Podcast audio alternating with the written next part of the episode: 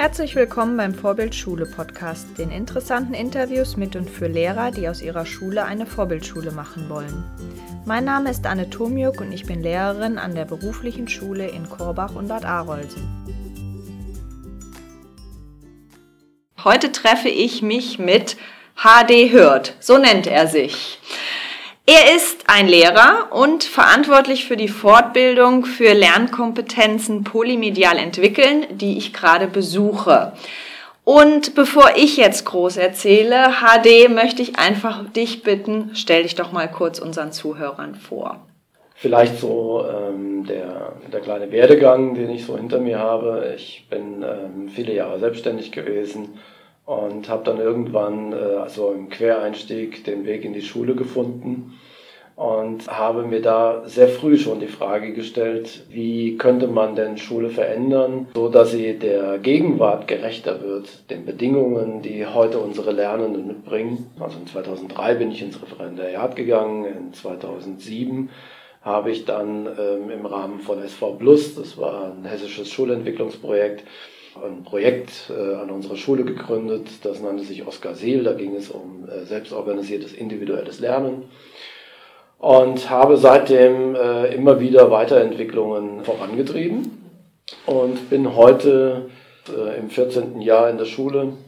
Und bin dann so weit, dass ich eigentlich tagtäglich in dem selbstorganisierten Lernen unterrichte Daneben bin ich noch an der Lehrkräfteakademie abgeordnet und ja, habe da die Ehre, dieses Projekt Lernkompetenz polymedial entwickeln, individuell fördern äh, mitzugestalten.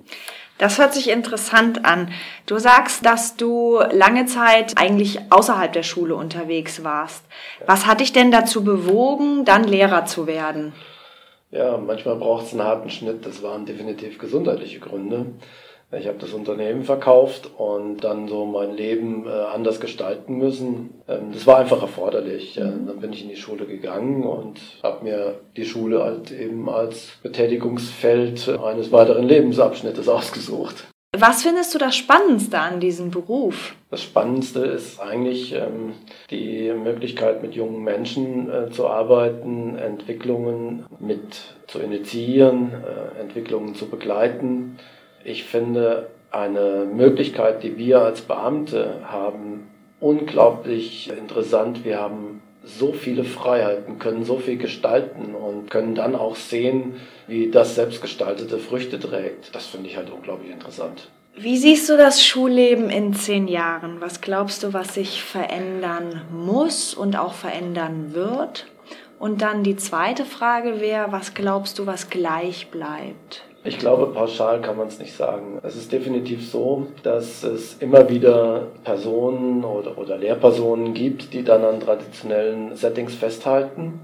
Die wird es auch in zehn Jahren noch geben, da machen wir uns nichts vor. Aber die Zahl derer, die sich verändern, die werden mehr. Ich glaube, dass wenn man schon mal so visionär denken darf, es äh, im beruflichen Kontext möglicherweise weniger Berufe gibt. Ich möchte mal vielleicht die These aufstellen, wird es dann überhaupt noch Berufe geben? Wird die Spezialisierung so groß sein, auch in der Wirtschaft, dass wir gar nicht mehr ganze Klassen mit einem und demselben Betätigungsfeld bilden können? Also glaube ich auch, dass die Klassenzusammenhänge, wie wir sie heute kennen, langsam sich auflösen. Ich glaube, dass immer mehr Betriebe darauf drängen werden, dass die Kompetenzen in den Vordergrund gestellt werden, dass ein Betrieb den Fokus darauf legt, was kann mein Lernender und weniger den Fokus darauf legt, welche Noten hat er. Also ich sehe die Noten auch aufgrund aktueller Entwicklungen, die werden nicht mehr lange Bestand haben. Was für Alternativen hast du da im Kopf? Naja, aktuell arbeiten wir schon an Ideen der Umgestaltung einer Schulform beziehungsweise der Gestaltung einer neuen Schulform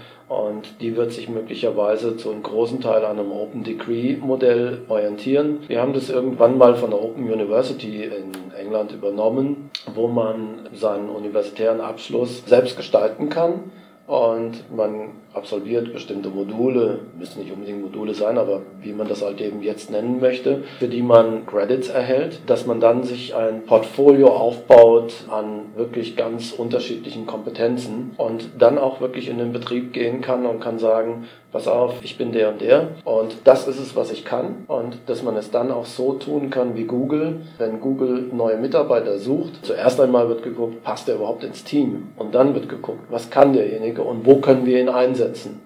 Also dieses traditionelle Verfahren von Stellenausschreibungen wird es möglicherweise dann auch nicht mehr geben. Ja, und zurückzukommen auf diese Schulform, Lernende äh, werden bei uns die Zielsetzung haben, einerseits viele Kompetenzen zu erwerben. Und wenn denn ein bestimmter Berufsabschluss Abschlüsse erfordert oder eine bestimmte Berufsausbildung Abschlüsse erfordert, dann kann es ja auch Ziel eines Lernenden sein, dass er an die Schule kommt, primär nur um einen Abschluss zu machen. Also die allgemeinbildenden Fächer, die eben zu diesen traditionellen Abschlüssen führen, die werden mit Sicherheit nicht aufgehoben, denn die Kompetenzen werden auch benötigt. Aber es wird so einen Mix geben. Der eine Lernende, der möchte eben einen Abschluss haben, der andere Lernende, der möchte viele Kompetenzen haben, um irgendwo in den Job reinzukommen. Also verstehe ich das richtig? Du siehst eigentlich Schule, das ist mehr ein offenes Konzept Ganz sicher. Wird, dass quasi jetzt nicht nur, wie es momentan ist, dass man gewisse Voraussetzungen hat, um dann weiterzumachen dürfen. Mhm. Und wenn man einmal in der Laufbahn ist, dann muss man die auch beenden oder man bricht sie ab.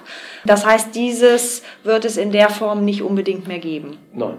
Das wird es äh, mit Sicherheit nicht mehr geben. Auch diese Möglichkeit, in der Schule sitzen zu bleiben, die wird es vielleicht nochmal äh, darauf zurückzukommen, wie die Schule in zehn Jahren aussieht, die wird es dann auch nicht mehr geben. Denn wenn ein Lernender wiederholt, dann sollte er nur die Dinge wiederholen, die er auch nicht kann. Und die Dinge, die er konnte, die braucht er nicht nochmal wiederholen. Und alleine das erfordert schon ein Umdenken in der Ausführung der Unterrichtsinhalte.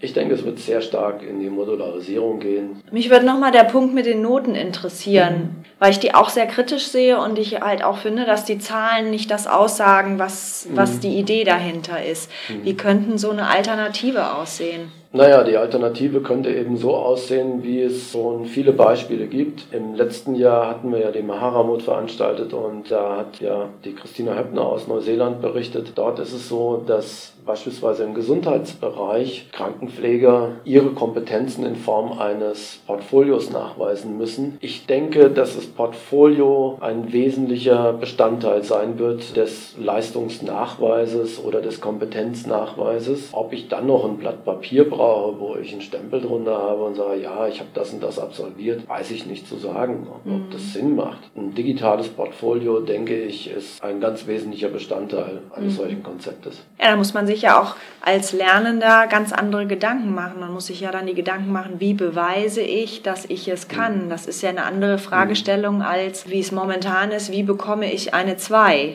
Mhm. Also das haben wir Gott sei Dank schon aufgelöst. Bei uns ist es so, in dem fachlichen Bereich wird genau diese Frage zunächst gestellt. Die erste Frage heißt, was möchte ich lernen, was möchte ich können können? Und die nächste Frage ist die, wie zeige ich einem Dritten, dass ich es kann? Also die äh, Antwort, ja, ich werde es ihm erklären, die reicht dann nicht mehr aus.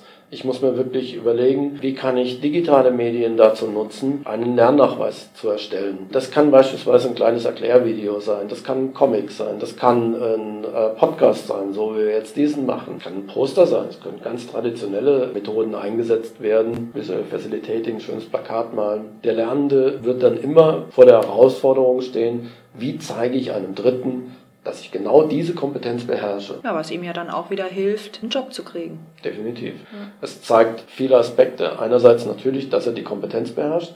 Das andere ist, es ist nachhaltig, denn ich kann mein Portfolio immer mitnehmen, egal wo ich bin. Mein Portfolio ist schon da, wenn ich es im Internet nutze. Ein weiterer Aspekt ist die hohe Medienkompetenz, die genau damit vermittelt wird. Und nicht zuletzt 2012 ist es, denke ich, gewesen, hat die Kultusministerkonferenz die Bildung der Medienkompetenz als Kernkompetenz herausgestellt. Ich denke, das äh, kommt noch an vielen Orten sehr zu kurz. Aber diese Lernenden haben es dann, denn sie stellen stellen ja ihre Medienkompetenz dadurch unter Beweis, dass sie eben solche Videos oder wie auch immer erstellen. Fallen dir auch Punkte ein, die jetzt so gut laufen, dass sie auf jeden Fall beibehalten werden sollten, auch in zehn Jahren? Was auf jeden Fall beibehalten werden soll, ist die Auswahlmöglichkeit, was ich lernen kann, dass ich eine Checkliste habe aus Themen, die ich auswählen kann. Was ich beibehalten würde, wären die Berufsfelder. Ich glaube, da kommen wir um eine Trennung schwer umhin. Ist für mich jedenfalls jetzt nicht vorstellbar.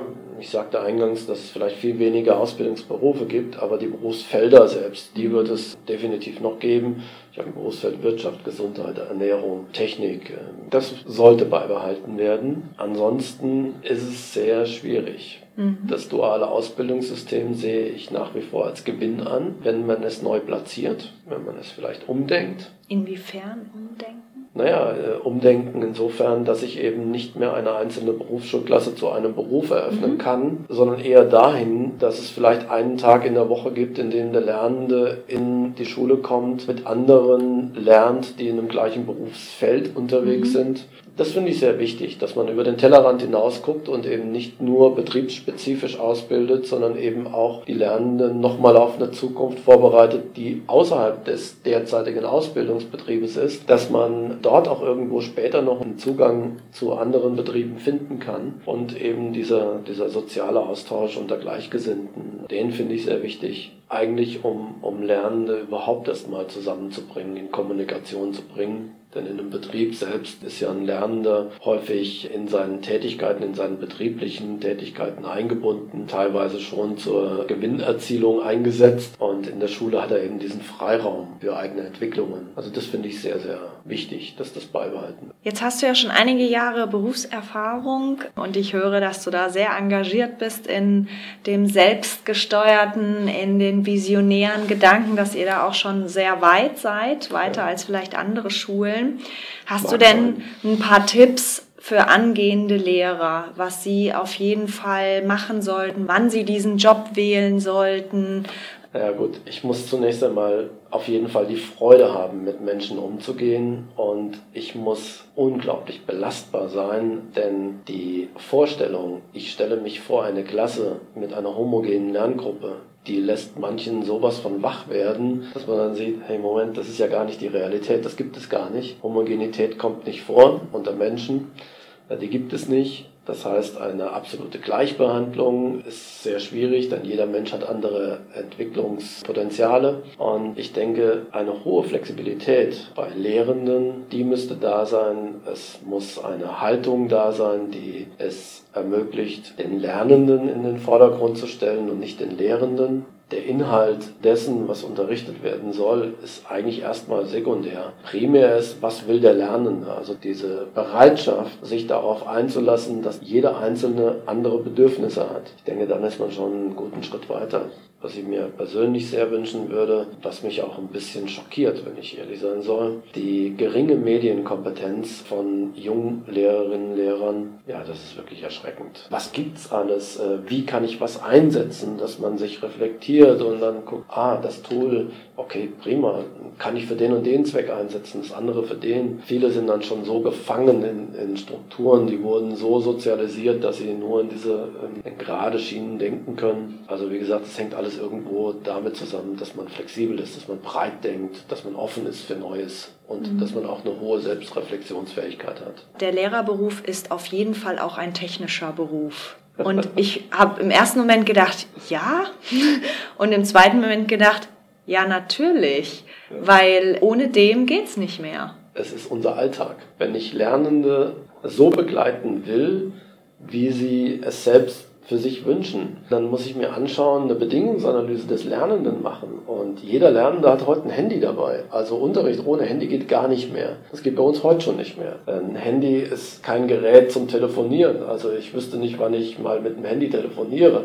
Die meiste Zeit ist eigentlich, dass ich Nachrichten schreibe, dass ich in sozialen Netzwerken bin, dass ich kommuniziere und dass ich mich darüber auch orientiere. Ich kann nicht beziffern, wie viele Ideen ich genau aus diesem virtuellen sozialen Umfeld gewonnen habe. Es wird immer verschrien, ja, du öffnest dich in der virtuellen Welt und hast dann da Pseudo-Freunde.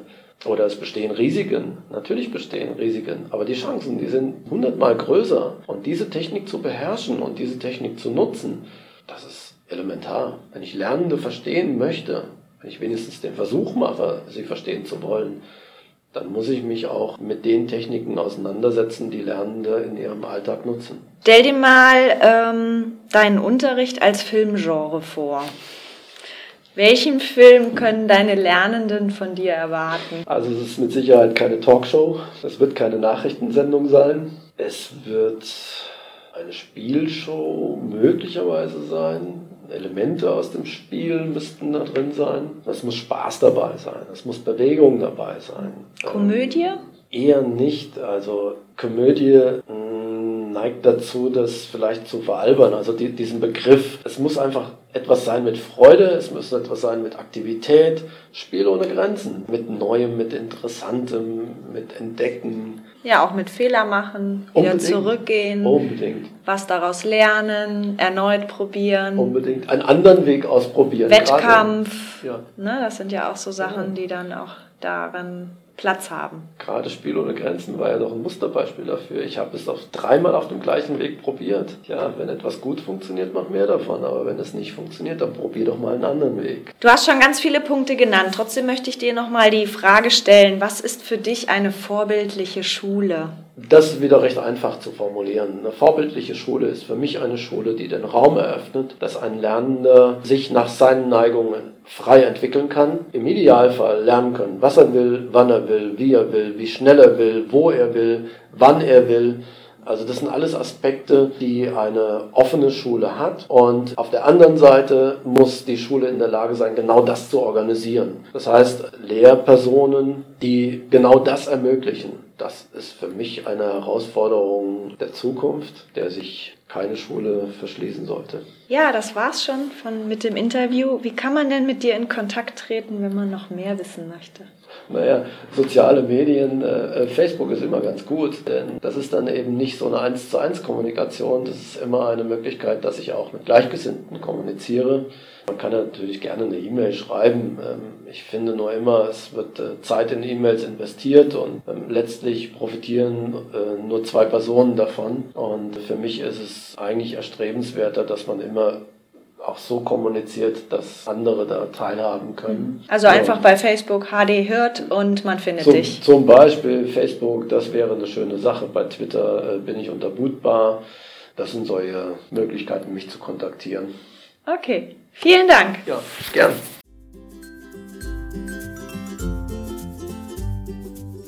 Wenn euch der Podcast gefallen hat, klickt auf www.vorbild-schule.de-podcast. Dort findet ihr alle Infos zum Abonnieren und Diskutieren der Inhalte.